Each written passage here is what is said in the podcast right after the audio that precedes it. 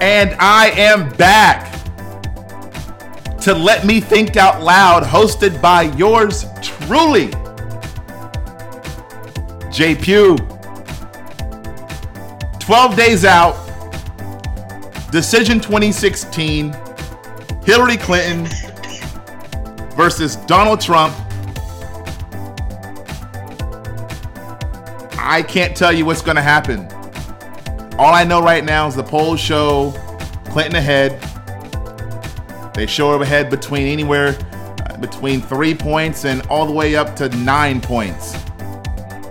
But if you want to put this into football terms, we're in a two minute drill. And this is where the great ones are made. And right now, my team's got the ball. We're on the 40 yard line. And we just got to kick a field goal. That's it. That's it, folks. It's a chip shot. So Clinton can't screw this thing up. On today's show, it's wall to wall politics. I got my boy back with me, John Jackson. We're discussing down ballot races. We're discussing President Obama's post presidency efforts to help reshape the map. But what do you mean by that, Justin? Well, right now, Democrats are losing nationwide. We can win a whole lot of White Houses between now and the next probably three or four cycles. The demographics tell us that. But right now, if we can't give our presidents a House and a Senate, and if we can't win back some of these governorships and some of these state houses around the country, it's all for naught because all politics are local. We're then going to be discussing the 2016 race. Where is it at? But right now, ladies and gentlemen, without further ado, I got my boy back with me, Mr. John Jackson. John, you there? I'm here. I'm here. All right, my friend, let's get to it. All right, so okay, it's been a while. It's been about two weeks, um, and um, you know, I've been kind of you know slack on my duties with with uh, with my little experiment here. But the most important thing I want to talk to you about is something that I think you're passionate about. It's something that I know you're passionate about, and that's the down ballot races. So, tell me exactly why Democrats are losing at the down ballot uh, area. Well, it's something that um, you know, in order for the down ballot to be successful, you would need essentially um, a candidate like Barack Obama at the top of the ballot. We have um, come to the point, you know, Democrats have come to the point where our electorate is uh, often not included in the likely voters. And so right now, the down ballot forecasts are, are pretty mixed because a lot of people who are part of the modern Democratic Party electorate are not included in likely voters. I think that's a mistake. Um, I think the Democrats do better on the down ballot than expected, but not as good as they could do if um, you know better efforts over the past couple of years were, were made. Um, I think if the shortcomings that we have here in Georgia are what's going on around the country. I, I completely understand why down ballot successes is, is, is not occurring. You know, I've been pretty involved in politics here in Georgia, and I think, um, you know, it's the problems you have in Georgia are in other states. It's it's just other states are, are probably uh, a little more lucky to have a, a better, more organized party infrastructure that uh, plans ahead and uh, engages the voters on a regular basis, and so. Um, but you know, I think it's a it's a real loss for Democrats. That let me ask you this. Okay, so back in 2009, after President Obama swept uh, swept through, and we had probably one of the biggest wins since the 1960s. Um, you know, the president really um, lifted the Democrat Party, the Democratic Party, um, out of the doldrums in a sense um, after the Bush era, and the Republicans got together and and and organized um, this call it Operation Red Map, where they injected thirty million dollars nationwide into these obscure, small local races. We're talking local state senator here, a local state senator there, um, an obscure governor's race here, and before you know it, Now you have the Affordable Care Act, you've got TARP, and now you have a really unpopular president going into 2010. And we got absolutely shellacked in 2010. And not only talking about 2010, 2014, to the tune that this president, Barack Obama, has overseen the largest, the largest loss in the House and in the Senate since 1960 and it, correct me if I'm wrong. I think it, it, it might go further. It might go further than that. But this president has presided over losing more more seats in the House than any president in recent memory. And why and, is that? And I can explain that. You know, this is my theory on it. As a black man, President Obama's path to victory was creating his whole new electorate essentially, you know, what Trump's trying to do now. Uh, it's he had to create his whole new electorate. Basically, this electorate was comprised of people who are never considered likely voters. Your young people, uh, African Americans in larger volume, Latinos in larger volume, Asians in larger volume, um, young professionals and, and just way larger volume. And so uh, he brought a lot of American voters out that normally would not have been out to vote. And um, the issue with that is that those type of voters tend to be attached to a candidate or a movement. It's hard to get them to be permanent likely voters. It mm. takes a lot of work. Yeah. And so, you know, when you drop from over 50% turnout to midterms going into the 30s or lower or lower, you know, the, yeah. in some spots even lower, you know, that's going to advantage the Republicans because the likely voters, the traditional likely voters of America, uh, who come out regardless of what's going on, um, are going to be your older white people. And I think you do have Democratic voters who come out every election, but they're not the majority. They're older. Um, you know, they're generally older white liberals, or they are um, older uh, black folks who are, you know, generally involved in the church and uh, live in, you know, majority African American communities, but that they're not they're not anywhere close to the majority of the Democratic electorate. And so you had this you had the momentum fall off so much. And then you had Democrats, we've talked about this again, who ran from the president. They did not want the president's help. Absolutely. And that and I, so, I still think that was an absolute crying shame. And I, you know, you heard me on social media for years calling them lily livered Democrats who just absolutely ran from Barack Obama, even though he was their greatest strength, as you can see right now. Like right now, you've got a basically Hillary Clinton running kind of as an incumbent on the coattails of a president with an approval rating of, you know, damn near, you know, 57%. But go ahead. I'm sorry. But you know, and I think Hillary's doing that because it's a data-driven campaign. You know, I think someone like Robbie Mook, who's a millennial, I mean, he's he's young, he's data-driven. He probably told her, "Hey, you're going to have to bring out um, some of at least some of Obama's electorate to win this." Some, and so you, you, some know, is an understatement. she wouldn't know, be winning right now with without the Obama coalition.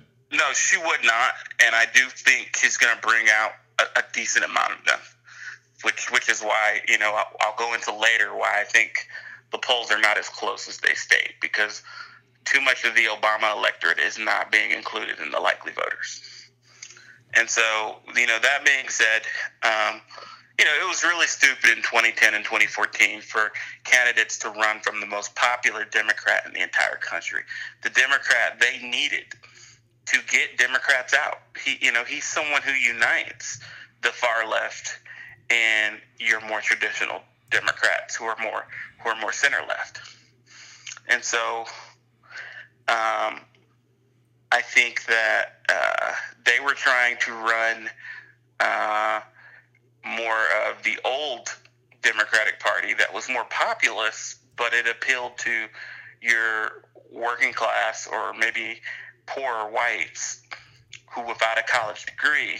And um, it was a grave, grave mistake to try to get them to vote Democrat because there there's only segments and clusters of, of, of, folks like that in the country who even still still vote Democrat, and they're in places like Kentucky, Indiana, West Virginia, and they'll only do it for the right Democrat, the, the Democrat that they trust. But most Democrats won't be able to get their votes, and I think so, it's really pointless to build a strategy off them. So. Uh, our down ballot failed. Uh, you know, I think it would have failed anyways, but it wouldn't have failed by as much. By as much, right?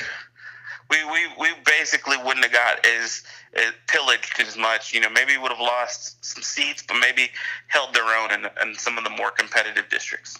So, so in, in, in recent in recent days, uh, back uh, last week, um, the Washington Post reported that the president is going to his post presidency is going to uh, begin with an ambitious effort um, in redistricting.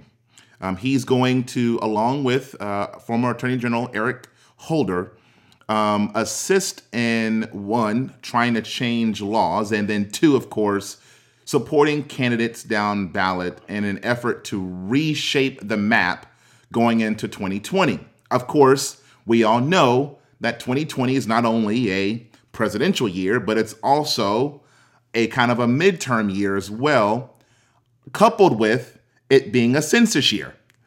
So, um, what is the president hoping to do by putting his name forward or putting his uh, his his his power forward, his his name forward to to help change or reshape the map towards a, a, a more democratic base?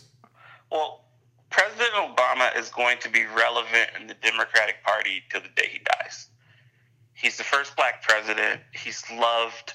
He's especially loved by, you know, people who are left of center, who are who identify as Democrat or progressive, and even the majority of the progressive wing of the Democrats like him. You know, eh, there's there is your Bernie type folks who hate him, but they they were never Democrats to begin with. But anyways, I think there's going to be a partisan aspect of this. You know, the partisan the partisan aspect is redistricting uh, districts towards in Democrats' favor, and I disagree with that because I I think uh, we should make it fair, but I don't I don't know about uh, continuing this grudge match of gerrymandering it to our advantage or their advantage. I, I actually want to see more competitive districts and see more people just win over the population to a progressive message instead of not being challenged. And then we have these um, basically worthless members of the Democratic caucus, like a lot of our congressional black caucus. They're, they're worthless. And, you know, if, if you gerrymander more, you're going to see more of those, you know, worthless old guard Democrats who people who stake here. out these seats for 20, 30 years and, you know, never mm-hmm. go anywhere and they're, yeah. they're not going to bring anything profound forward for the people and right. they're just going to go with the establishment and you know while i'm not a bernie crat i do believe the establishment needs to be challenged and the congressional black caucus is rarely going to do that because they're they're there to just maintain their power and status in and fact, i think uh, a quote from the Washington Post article, um, and this is uh, from from from Eric Holder, um, Attorney General Eric Holder said, um, "Americans deserve fair maps that represent our diverse communities. And we need a coordinated strategy to make that happen. This unprecedented new effort will ensure Democrats have a seat at the table to create fair maps after 2020. Again, 2020 is a an extremely important year. I, I cannot even express into words how important it is for Democrats to at one to win back the House. Uh, there is there is no post 2020 um, without Democrats winning back the House um, and trying to reshape state legislatures that can help us recreate maps that make the diverse com- you know that make our diverse uh, communities um, more representative uh, in the uh, body politic. But my question to you is this: is is with that being said, is it not true that in order for us to reshape the map, Democratic voters are going to have to go where Democratic voters don't want to live at some point in time? Because right now we've got a we've got a map that is so red especially in rural, the rural Midwest, the, the, the rural, you know, Midwestern states, uh, Tornado Alley going from Texas all the way up to to uh, to North Dakota, where there's representatives, there's a representative government there, there's a body politic there that's not representative of of of uh, of any democratic values. So how are we going to reshape the map if we're all clumped in Los Angeles, in New York, in Charlotte, in Raleigh, Durham, in Atlanta, in Miami? How, how are we going to reshape the map? Really good points. Um, here's the funny thing. Here's here's what we need to remember. The last time Democrats had majority, there were still conservative districts, white conservative districts, white districts where a large portion of the people don't have a college degree that were held by Democrats. Well, and that was that gone. was a large portion of the Blue Dog Co- Coalition. Some of them weren't even Blue Dogs. Some of them were like Jack Murtha. I don't know if you remember him up in Pennsylvania. No, I do. Um, Trust me, I do. The, the Marine, the Marine, the and Marine. he was in a rural. He was in a rural district, but that guy was a liberal. But he back then, you know, you still had a progressive sect of um, for lack of a better term, working class white people um, who voted progressive because they maybe belong to labor unions. Right. And they were voting their pocketbook. Well, post Obama era, that's gone away. Jack Murtha's district is not going to probably go Democratic again. Um, because, you know, he even said himself before he died, he said, and he was an outspoken guy. He said, A lot of people in my district are racist. They probably won't vote for Obama because they're just downright racist. He came under a lot of fire for it. But he called it like it is. He but he right. called it like it is. I mean, he called it like it and, is. and so, so these districts that are filled with just racist, ignorant, you know, they're not horrible people. They this is what they know. You know, they, this is this is the life they know. They're they're they're kind of bigoted. They're kind of uh, ignorant, and I don't think they're going to go Democrat that easily unless um, unless we try to out Republican the Republicans in some districts, and then somehow uh, get those folks to vote with the Democrats once they get in office. Well, I'll say this: we're not going to out Republican Republicans. I don't even think Republicans know who the hell they are right now. Uh, I, you know, right now, I was watching Michael Steele. I listened to his uh, his uh, his his radio show on on Sirius XM and Steele and Ungar. And you know, one of the things Michael Steele is right now, he he does not recognize his party. You know, right now there is. I mean, you would think that a, a figure like Paul Ryan, who is going to run for president in 2020, he is going to run for president in 2020, um, and he is going to be a formidable candidate to to Hillary Clinton. The problem is, well, you know what? Honestly, that might be a little bit of a of a stretch right now, given the the Trump coalition, because that coalition is not going away. you know, you know, of course, they're not. They're not. a lot of them are former Democrats. These are the people who voted for Jack Murtha. These are the people who exactly. voted for Robert Byrd. These are the people who voted for most of the Democratic caucus in, in my home state of Tennessee. These are the folks who voted for. Uh, uh, what's the name of that white Democrat out of South Carolina who House of Cards is based on? Those are the people who voted for him. Um, those are the folks who voted for John Barrow, the last white Democratic congressman out of out of Georgia. I mean, these this is the former Democratic Party, and we're not going to probably get them back because, and honestly, I don't really want them back. I don't want us to become that party that panders to um, their fear. And I think the problem is, is you can't get these these folks have been so radicalized by um, the right wing media and by the Republican Party's strategy that the Democrats have no hope of winning them back on a on a message of, of economic populism. Economic populism could get those folks back because they need it. And you know, somebody like Bernie resonates with them because these are these are folks who who frankly need economic populism. But um, you know, I think we're going to have to figure out a strategy based on what Obama did. Except the challenge will be to get the House back. now, how do you how do you get an Obama type coalition voting cycle after cycle after cycle? That's the key. But the question becomes this: Is that the Obama coalition, like you said, is tied to a candidate? We're we're, we're movement type individuals, which is why Bernie Sanders really caught fire with with with millennials. Now that that in and of itself isn't enough, but when you talk about economic populism, honestly, and, and I'm and let's let's let's be honest here. If those folks in the Pennsylvania T or those folks in Southern Virginia or or in, in or in South Georgia or the, those folks in in in the uh, in the Rust Belt of Ohio.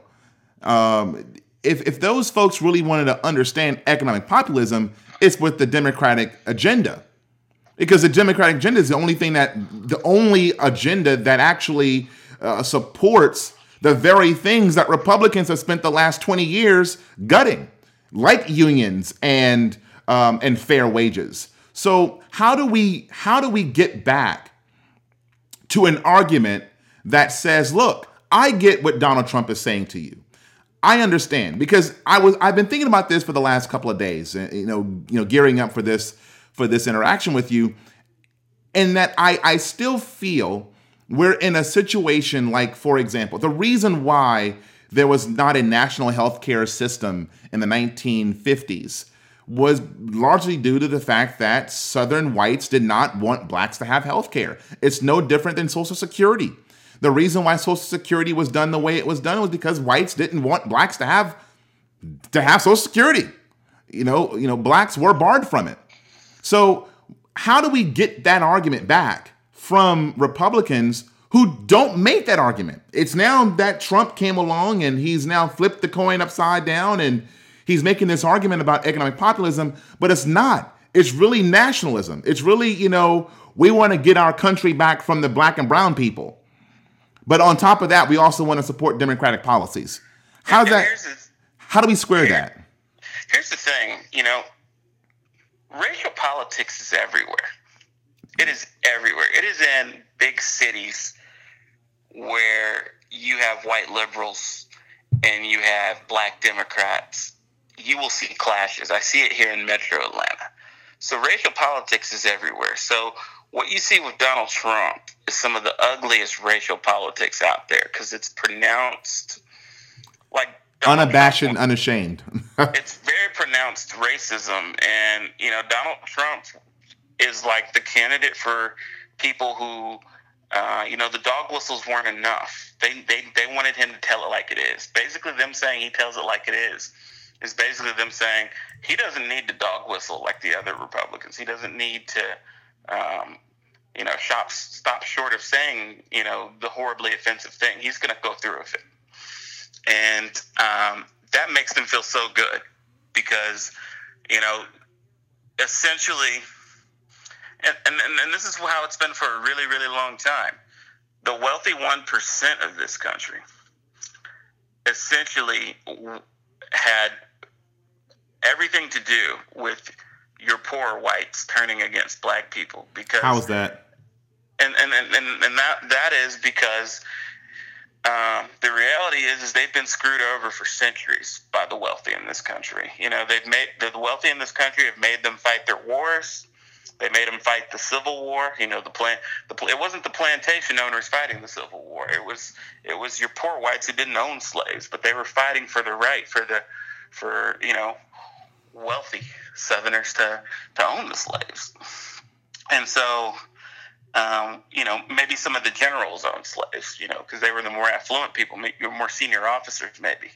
But, you know, your enlisted uh, soldier in this in the Confederate Army, they, they didn't have slaves. And, you know, the vast majority were enlisted. And so, um, where I'm going with this is they did that. So essentially, the masses of working class whites don't turn on them. They say, well, blame it on these immigrants.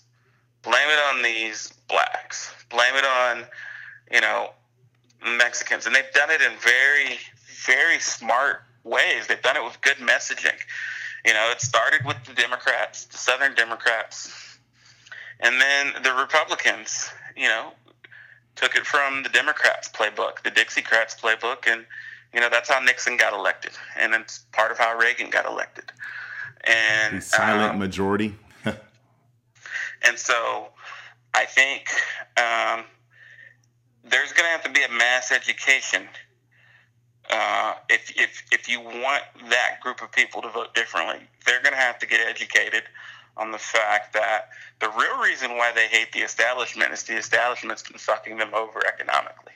They, they, they know that they should be hating the elites of the Republican Party, but they don't know why. And it's really sad. They think it's because they're not being conservative enough, but the reality is they should dislike them because they're getting screwed by them.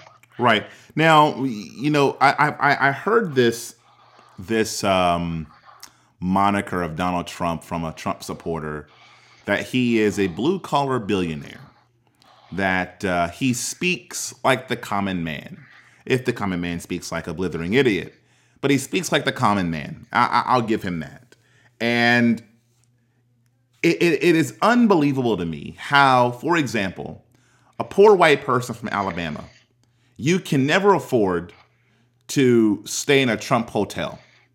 Although I can, and you can, and we're Democrats. But you can't afford to stay in a Trump hotel.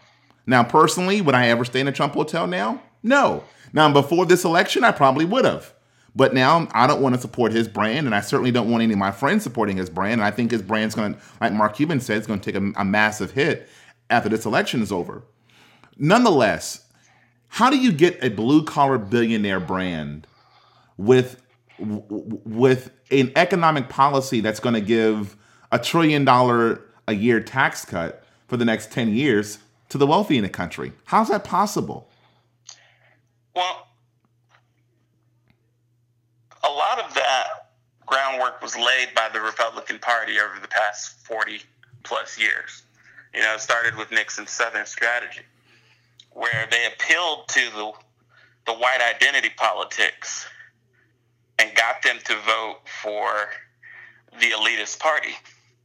You know, the reality is, yeah, um, they give red meat to what is called the base, the working class base, and they do hold some power because those are their vote, those are the masses of their voters. But the people they're really serving are the social elite Republicans who you know live in usually big city suburbs and they are big time executives they're doctors they're lawyers and they're they're well off white folks and you know they're very privileged people think Mitt Romney his type that is the real base of the Republican Party but they use essentially the common man to get them in power. And it's really brilliant. The way they their messaging it's brilliant.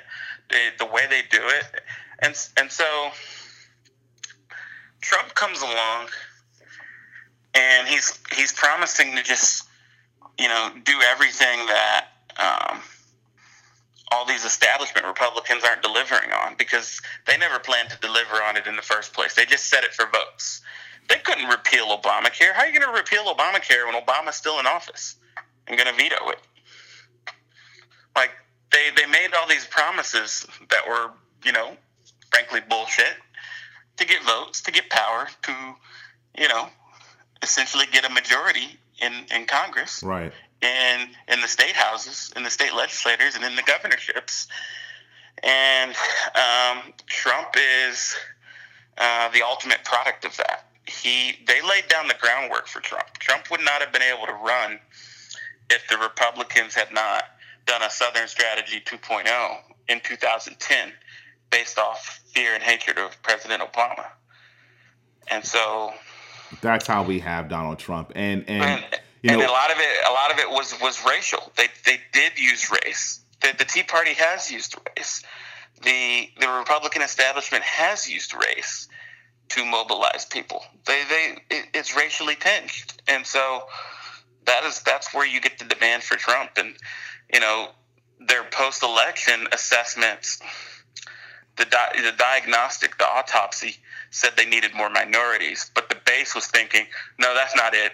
We just we need just to be more conservative. We need to be more conservative. and Trump's not really more conservative; he's just more nationalist. Right he's more, and I hate to say it, and, and you know, forgive me to to the listeners that he's more white power. And I don't say that with a KKK, Ku Klux Klan kind of kind of slang. You know, I'm literally saying Donald Trump is for a more whiter, pure America. There's a reason why the KKK and white nationalism or white nationalists have attached themselves to his campaign. There's a reason why a, a, an individual like David Duke has attached himself to Donald Trump. Now, Donald Trump can, you know, disavow this all day long, but you are, in some level, can you imagine for one moment if a major, I don't know, if the Black Panther Party were a were a serious party in this country, can you imagine if a Black Panther leader were to come out in support of Hillary Clinton, cutting ads for her and distributing literature uh, um, on, on behalf of her campaign, even though she might disavow it? Can you imagine what Sean Hannity and what the uh, the Laura Ingrahams and Donald Trump would say if something like that were to be un- would be uncovered? You'd never hear the end of it. I mean, literally, a presidency was almost, well, a candidacy was almost destroyed by Reverend Wright. And that was the tip of the iceberg, you know? So, what I want to now kind of pivot to is, is, is, is let's talk about the race. Okay, we're now 12 days out. Um, we're now in the two minute drill of politics. And um, the race has tightened a little bit. I will um, I will uh, go ahead and uh, uh, make that disclaimer. Uh, last you know two weeks ago, this was a ten point race. This is actually an eight point race according to the RCP uh, average. Uh, today, it's now a five point eight race. However, in 2012, this was a 0.7. It was a, a virtual tie, and the president won by four. So, what's the state of the race right now? You know, Hillary is clearly the not just the slight favorite, but the overall dominant favorite. And I'm going by polls. I'm going by prediction markets, which factor in uh, polls and a variety of other drivers. You know, you know, 538 uh, still has her above 80% chance of winning. I think by election day it could be down to 70 something uh, yeah, high 60s at the at the lowest. It's been dropping. If, that's that's if Trump continues to um, win over independents and the rest of the Republicans. That that's a big if. There's a good chance that Trump could become stagnant at some point, or Hillary could surge again. Um, but yeah, the prediction models, and you know what? 538 is the most conservative prediction models. There are several giving her 90, 95% chance, even today.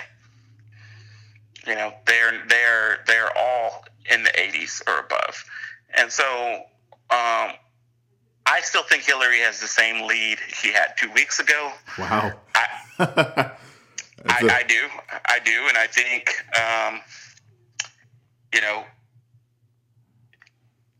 there's a lot of polls that come out that um, they're very, very conservative with their likely voter estimation. And I think the Democratic electorate is going to surprise people. I think um, Hillary's superior ground game is is doing a lot, and I, I think early voting numbers are are showing that.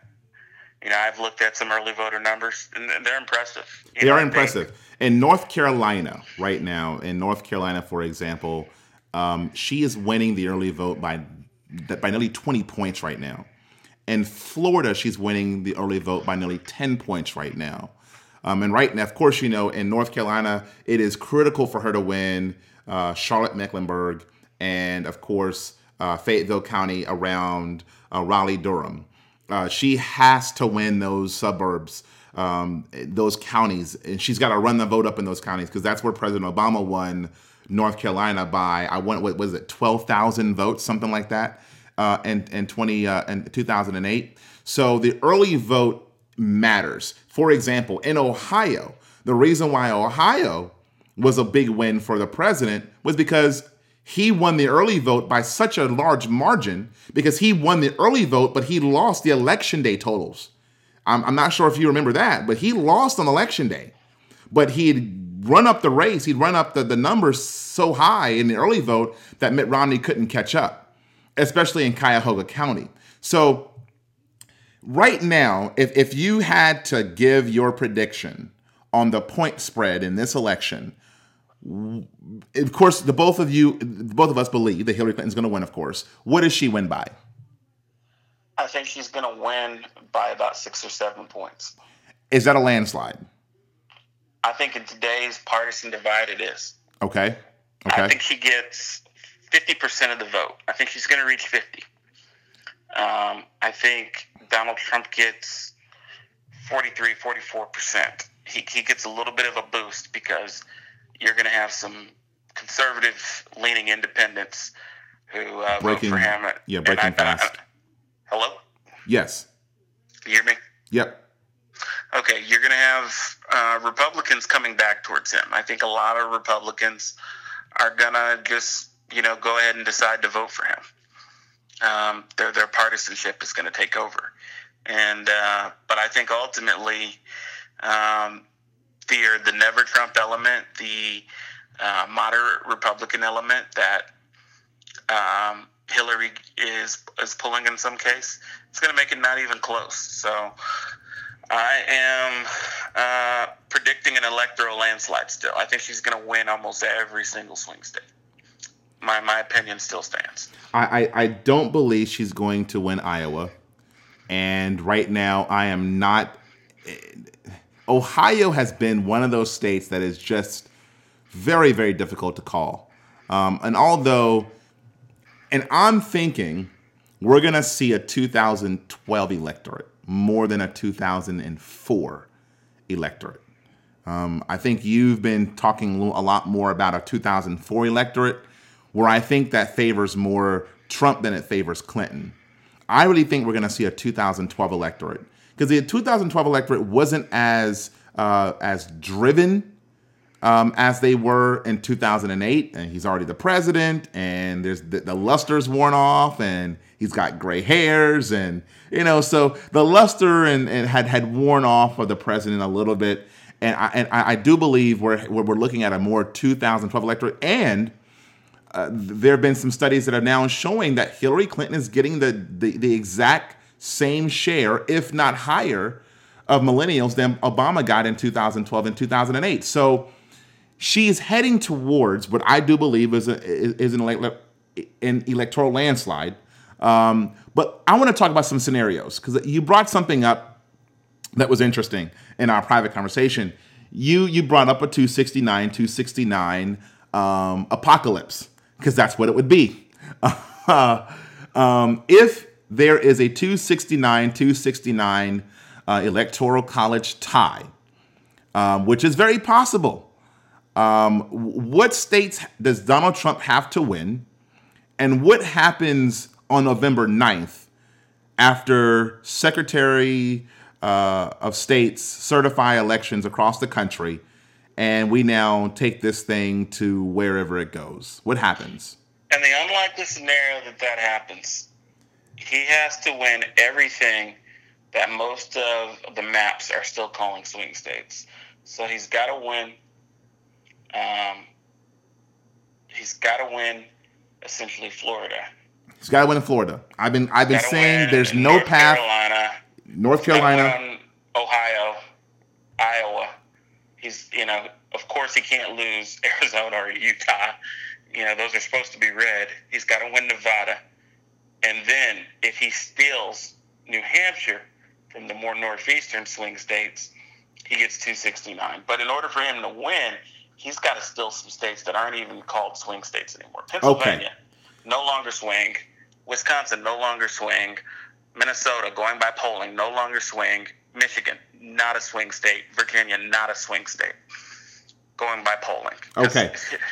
So, so Nevada, Florida, North Carolina, Ohio, and uh, New Hampshire put this race at 269, 269, and literally all hell breaks loose. Now, folks, I'll, t- I'll say this to you right now. If you think that the last 15 months has been awful, wait.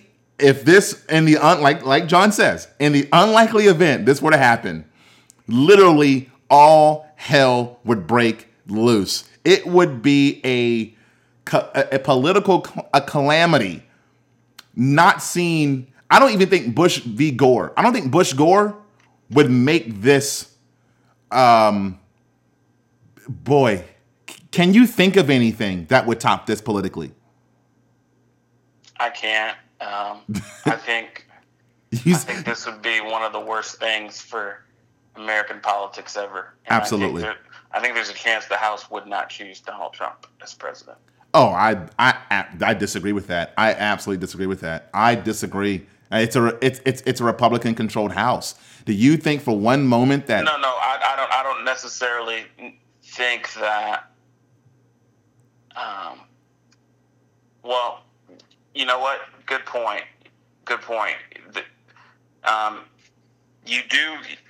There is a more unlikely scenario where they where they could have the option of not choosing Trump.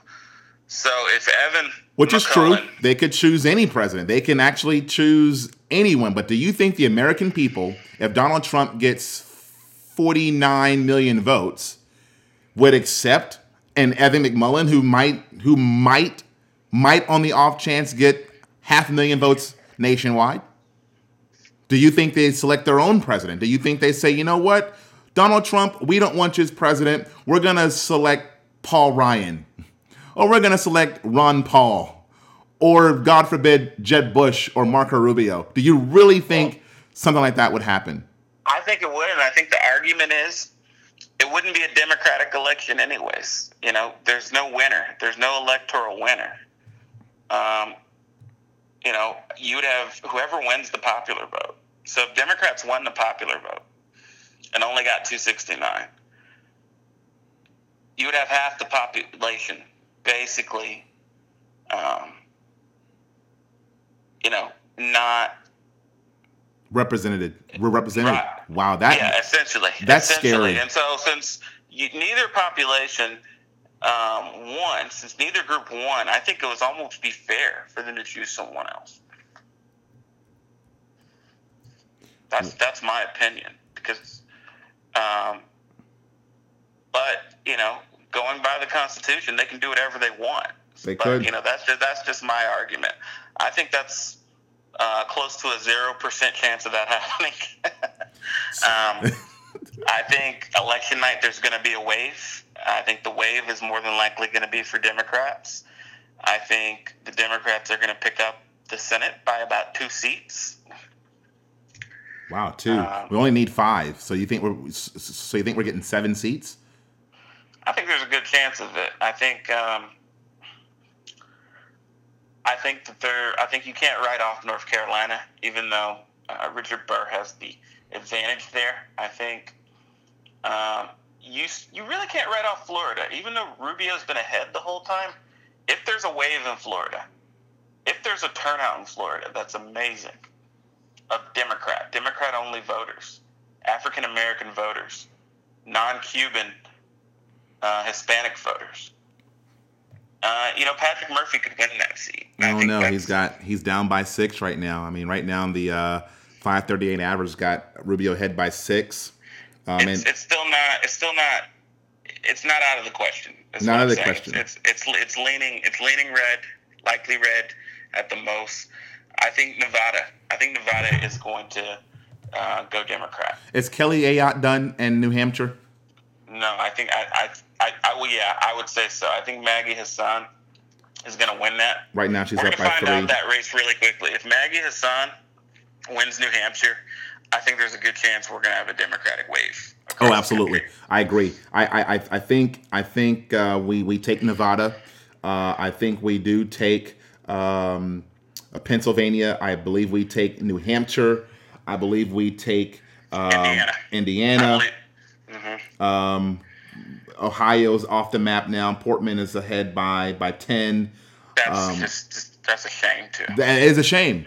Now I didn't believe that Tate, I did not believe Strickland was a great candidate to run anyway, but it is a shame that Portman is ahead by ten in a state like Ohio, where you've got Sherrod Brown, who's probably going to get reelected, you know, by probably ten points. For for Portman to be up by ten is is is unbelievable. Um, we're gonna win Wisconsin. Ron John, uh, uh, Russ Feingold is gonna wipe the map with uh, with Ron Johnson in uh, in Wisconsin. What are we up to now? So we got uh, Indiana, we got Illinois, we got Nevada, we got New Don't Hampshire. forget about North Carolina. It's not out of the question. If there's a wave, if if if New Hampshire is won by a lot, I think there's a fair chance that that wave could sweep down to North Carolina. North Carolina is, you know, the early voting numbers in, in North Carolina are looking good, and I think that could boost um, uh, Deborah Ross in her race. What about And- Missouri?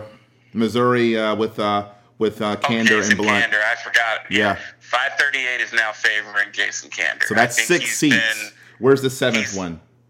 he is. Um, I'm guessing the seventh one would have to be. Um, I would, I would say it's going to have to be Florida. Uh, so we've already got. Let's see here. We've got uh, Illinois, Indiana, Missouri, Nevada, New Hampshire. Uh, you're saying North Carolina, but I'm not sold on North Carolina yet. Um, and then we've got, of course, Pennsylvania with Pat Toomey and Katie McGinty. So that's six seats, and we only need five. So w- w- I believe we're going to win the Senate back. That's why 538 is giving us about a 65% chance of winning the Senate back. Now, I want to talk to you about this. And this is a question that was brought up yesterday. And I want you to give me your honest opinion. Okay, so you know right now we've got a Supreme Court that is 8 8. And we've got a Supreme Court nominee uh, right now sitting on the bench waiting for confirmation hearing by the president currently. Um, and his name escapes me. Help me out here. Merrick Garland. M- Merrick Garland. Thank you. Judge Merrick Garland. Right. Okay. He's out of the DC circuit. Okay. If the Democrats take back the Senate, do you see a scenario in which Republicans in the lame duck confirm Merrick Garland? Or do you. They, they, and- they're and- absolutely going to confirm Merrick Garland because with a Democratic majority, Hillary is going to put in more than likely a liberal woman, and the Democrats will confirm. Question number two Is there any chance the president withdraws his nomination if, let's say, the incoming, uh, the, the, the incoming, um, if President-elect Clinton, Clinton's transition team, or if she asks the president in their private meeting, withdraw your nomination? Do you think the president uh, withdraws his nomination to give Clinton her chance to to to, to nominate her own Supreme Court uh, justice? Um, I doubt it. I doubt Hillary does that. I think Hillary, if Oh wow! I, I, I personally, Oh, I disagree like, with you on that one, boy. I, I think I think here's I think the Republicans are going to have a conference like the day after. Uh, they'll probably have some sort of conference. They will huddle, and you know, um, the you know Ted Cruz obviously won't agree to this, but um, the majority of the senators are going to be like, we need to go ahead and confirm Merrick Garland. Do you think Merrick Garland is is is a closet? I wouldn't say a closet liberal, but he's a moderate judge. But do you think he's going to be more along the lines of a Breyers or a Kennedy? I mean, what what kind of judge do you think he is? Yeah, I, yeah. I don't think he's a Ruth Bader Ginsburg for that matter. Oh, I yeah, of think, course not.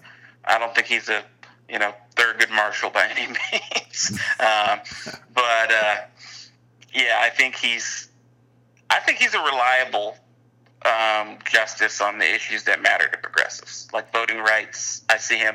President Obama wouldn't nominate anybody who isn't going to be strong on voting rights, who isn't going to be strong on, um, you know, On criminal justice Women's- reform, women's right. yeah. criminal justice. You know, I think I think uh, he has the branding of a moderate because he's you know a white male who may have you know voted in who may have ruled in favor of conservatives a few times.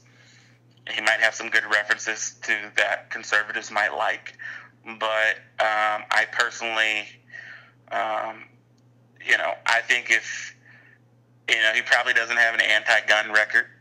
Right. Um, the only the only reason they're literally holding him up is um, because uh, you know that's a big blow it's a huge for- blow. It for it, Scalia to be replaced by a liberal, and it moves the know, court six three. and so I think um, you know And here's the thing, you know, the Chief Justice John Roberts, he's not even a reliable conservative. No, I mean, he literally upheld. I mean, John Roberts. For those who don't don't don't know, John Roberts is the one that saved Obamacare. He saved the Affordable Care Act. Anthony, and honestly, leading up to it, everyone believed that Anthony Kennedy was going to be the one that saved it. They're looking for Anthony Kennedy to save it, and he gave the most scathing. Um, he gave the most scathing um, um, uh, my, my, my, my words are skipping me here.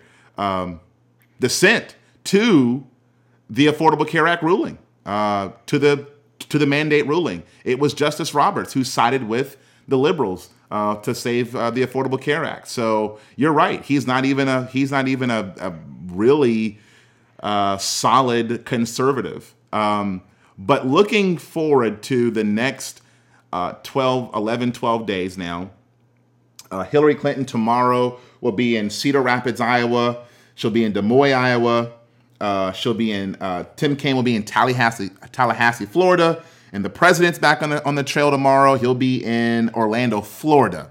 So you know where this campaign is now. It's now all about holding on to Florida. They were in North Carolina today. I don't see them going back to Pitts, uh, back to Pennsylvania. I think Pennsylvania is off the map. I think they're going to camp themselves out in Ohio and Florida uh, for the next 10 days and see where this thing goes. Um, post the election, November 9th, um, what do you see Donald Trump doing? Like, I, I mean, I, I mean, honestly, what what does what you know? What? Let me take a step back. What does Donald Trump do on election night when we are prepared to elect uh, the first female president in our 240 year history. What does Donald Trump say in his concession speech? Of course, I'm in my mind thinking, you know, there's going to be a chance of lock her up or probably impeach or whatever his supporters can think, I think of. he's going to get booed. Oh no! Come on! Booed. Come on! by his own people. I, I, I don't think, think he. Gonna... I don't think he gets booed. I think he riles those folks up. I think he gets them riled up. I think I, I believe there'll be chance of lock her up or impeach. I think there'll be yes, chance yes, of rig. he's going to rile them up at first. He's going to rile them up at first, but he's going to give in to the pressure. You, you, have got to understand, Trump wins no matter. You know, there's there are some arguments that Trump wins no matter what. Trump is. I do think Trump is going to launch a TV network. I do think Trump is going to rebrand himself based off what he branded himself um, during the election season, and he's gonna, you know, he's gonna go back into business. He's gonna be the same Donald Trump. Um, you know, I honestly, yeah, his brand is gonna suffer, but at the end of the day, I think he's gonna find a way to do well. There is a market for him. There is, and this election showed that. So he just has to rebrand his business to to be geared towards uh, who who is going to like him. Second, I do think he's going to concede. I think overwhelming pressure is going to make him do it. Donald Trump has shown that if you pressure him enough, he'll do it. He's going to half-ass it. He's going to talk about how crooked the media is, right, um, and how crooked the Washington establishment is. Um, I think he'll congratulate Hillary. I do, while at the same time calling her evil. He'll he'll figure out a way to do both but I do think he's going to concede. I think he's going to surpass our expectation. You if, know, like it, the, the bar is so low with Donald Trump that if he comes off as a decent human being in his concession, halfway decent human being, that everyone's going to like it. And so I think the bar has been set so low that his concession speech isn't going to be his concession isn't going to be as bad as we think it is. I, have I've already asked you this before, and I want to get your opinion again. And I, I really want people to understand this um, and you know, I think the New Yorker did a very fine job. I, and I would encourage you, you, listeners, to go and get last week's edition of the New Yorker that explains why. Uh, basically, going out and endorsing Hillary Clinton. It is a very well written article um, about how capable of a woman, um, how capable of a candidate Hillary Clinton is. And they actually said she deserved a better opponent. And she really did. I believe this election would be a t- 2012 basically virtual tie if this were John Kasich. I think John Kasich would have would, would have wiped the floor with Hillary Clinton, but that's just me. But why are Why is this not as pivotal or historic of an election? Well, I mean, we're getting ready to elect the first woman president. And it doesn't feel like two. I mean, 2008, I cried. My mother cried. My sister cried. My friends cried. I mean, there were there, you know, Grant Park. I mean, I mean, how many people were in Grant Park? It was, like hundred thousand people in Grant Park. I, I mean, it, was just euphoria. And we're about to elect the first woman president in a 240 year history of a male dominated office. And there's literally like, ho hum. I think it's going to hit us. I do think she's going to get the moment she deserves. She has been treated very unfairly by the far left and mainly the far right, and it's tarnished her brand unfairly because she's a politician who's unperfect, who stretches the truth sometimes, and she's not good at hiding it and sugarcoating it because that's just not who she is. But the reality is, the stuff she does that makes her less likable is very typical of politicians. Politicians do that stuff. They do worse. Not excusing it, but I'm saying she gets more scrutiny because she's Hillary. I think there is a gender element to it um, because no woman has ever shown this much ambition and gotten this far in the political game. So of course she's going to face more scrutiny, kind of like Obama did as the the black person to, to, to blaze that trail. So I think um, I do think it, it's going to be a huge deal, but I do think that just like there's backlash racism towards Obama's election, there's going to be backlash sexism. Okay. Towards women uh, over the election of Hillary, and I and I think that's something that we should we should learn our, our we should learn from over the past eight years. You know, yeah. just because we cross a barrier doesn't mean everything's been fixed and that there's not still barriers for women, especially women of color. You know, a lot of people would argue, well, this is a big moment for white women, and uh, I think it's a big moment for all women. But I do think that, um, you know, black women face barriers that, that white women do not, and I think uh, I think it's significant that um, Hillary's most important surrogate right now, it seems to be Michelle black woman. Obama. Yeah, absolutely. And I think that's huge. I think That is that's huge. huge. considering um, black women face probably more sexism than white women do. Because you've heard, I don't know if you've heard this a lot, but white feminists tend to not take up for black women. They don't. And it's it's really kind of disgusting, and it's really kind of disgusts me because at the end of the day, um, you know, black women carry a huge burden, and I think, um, you know, I think what, what my hope that this presidency does is brings about an honest conversation on gender and and, and, and sex and and uh, you know I think um, it can be good for men, it can be good for women, but if, if we have the same reaction that we did to this first black president, it can be toxic. Be so toxic. we can't Yeah. we can't expect Hillary to fix everything. We've got to stop expecting presidents to fix everything. We we we have to expect, you know, a good policy, good policy making, good reforms, um, and that can only be done if she has a Congress that can work with her. So I can't stress enough how important um, the down ballot is uh, in 12 days. And you know, I not just the Senate, but the House. You know, I expect to see I say uh, 15. I say 15 to 20 seats be picked up. 15 to 20. Yeah. And you know, I would just it would just be like an early Christmas present if somehow the Oh, Democrats took back the House. Oh wow! Oh wow! That'd be a that would be a that would be a political earthquake.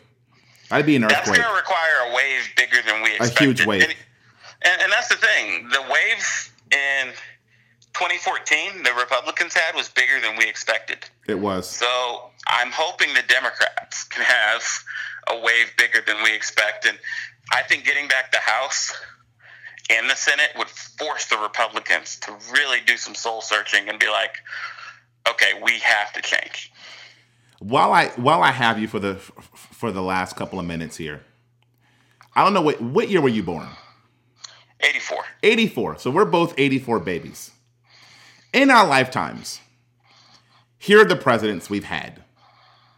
Reagan, Bush, Clinton, Bush, Obama, Clinton. Talk about an absolute, I mean, political dynasty.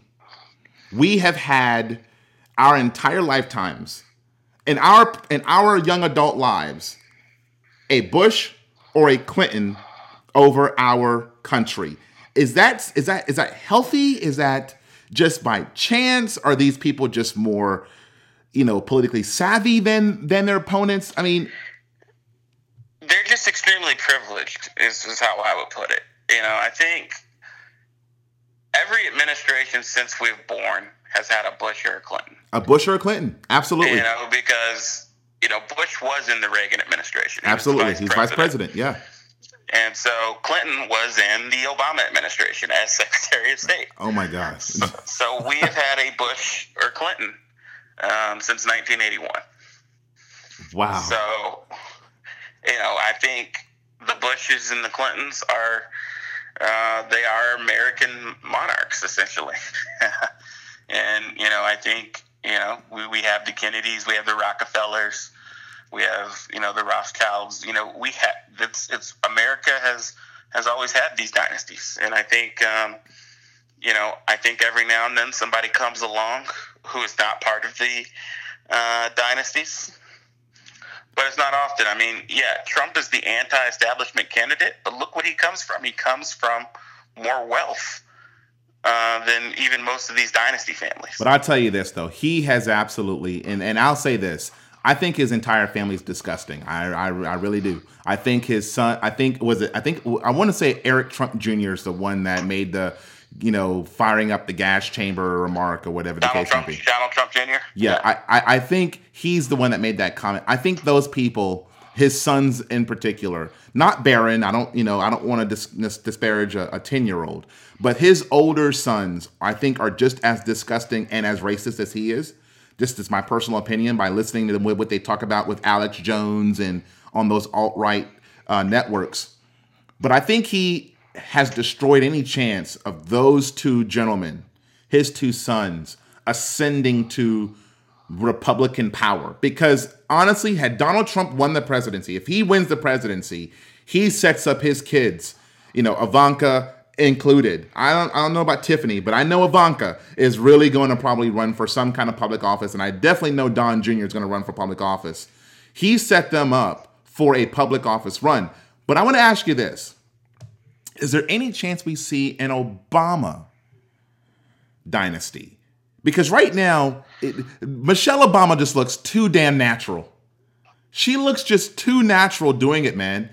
Is there any chance that if if Dick Durbin or Chuck Schumer were to leave the Senate, that she run that that that Barack Obama lets her run for the Senate? I, I hate saying let's. I, I, well, the, the most immediate thing would be for them to grab a residence in Virginia, which they actually don't have to have. There's no oh wow, you, you're right about that. Yeah, and be appointed to Tim Kaine's seat.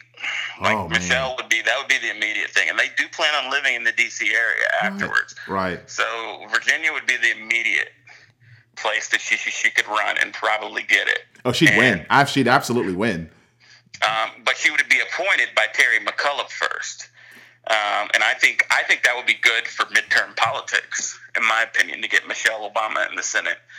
Um, and have her husband on the side working as a super operative, which oh essentially God. he is. Oh boy, that would be so, that'd be something special. I really do so, think that'd yeah, be something special. I, I, actually hope that that does happen. I think Michelle Obama should get an appointed um, Senate seat, and then obviously she would get elected by a landslide because she would bring out the Democratic electorate like no know, other.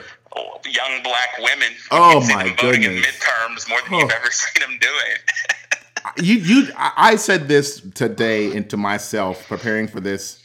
Um, that would be the Republicans' worst nightmare. How do you campaign against her? Like, how do you campaign against Michelle Obama? Do you really go out there on Fox News and attack her the way you've attacked Hillary Clinton? Are you out of your mind? Eh, oh my God, that would be that. If you want to see, folks, if you want to see what it looks like to put Republicans really on the back burner, to put them against the wall, start drafting, you know, Michelle Obama for Senate or Michelle Obama for what for governor of Virginia, whatever, because that's the Republicans' worst nightmare. John, any uh, any closing comments from you, my friend, before I let you go? You know, I just want to encourage people to get out to vote. Your vote matters. Even if you're not in a swing state, there's going to be something on the ballot that's important you know, there's always constitutional amendments and referendums. There's always uh, county, state level, uh, state legislative seats. Um, you know, the president has gotten involved with state legislative races. He's, he's done endorsements all the way down to the state legislative level. So just make sure you get out and vote. Your vote matters no matter where you are. Your vote matters. You know, you, there's more than the presidency at, at stake. So even if you're not in a state that's in play for the presidency, I need you to go out and vote um, you know, for everything else that's on the ballot. The next time we talk, John, will be November the 7th. Absolutely. No, November the 7th. It's going to be a wild day, and I can't wait uh, for 24 hours out of the ele- uh, out from election day. John, it's been a pleasure having you on, my friend. Thank you once again. I will talk to you next week, the day before the election, one day out folks my friend john jackson john thank you for ha- thank you for for appearing one more time. It's been fun man. This is this oh, is yeah. it's, it's been fun. a lot of fun. Been a lot it's of fun. a lot of fun. And, and i'm glad i'm glad this is the home stretch. We got one more one more to do and we're going to talk about a whole host of things. And next week we'll strike it up again my friend. Talk to you later okay? All right thanks. Yep. Well there you have it folks. 11 days out. You heard it from john. Go vote no matter who you're voting for, folks, go out and vote. We got down ballot races all down the ticket. Um, there's a whole host of issues that you may want to really truly research. Right now, you can go on uh, online and look at your state ballot. Look at the questions. Look at the initiatives that are on your state ballots. Um, that you might be interested in. You may not know that there might be an initiative on your state ballot that raises your taxes, uh, that raises your property taxes. You don't know, but you got to get out there and you got to vote. It has been a pleasure. Wall to wall politics. Let me think out loud. I'll see you all next week.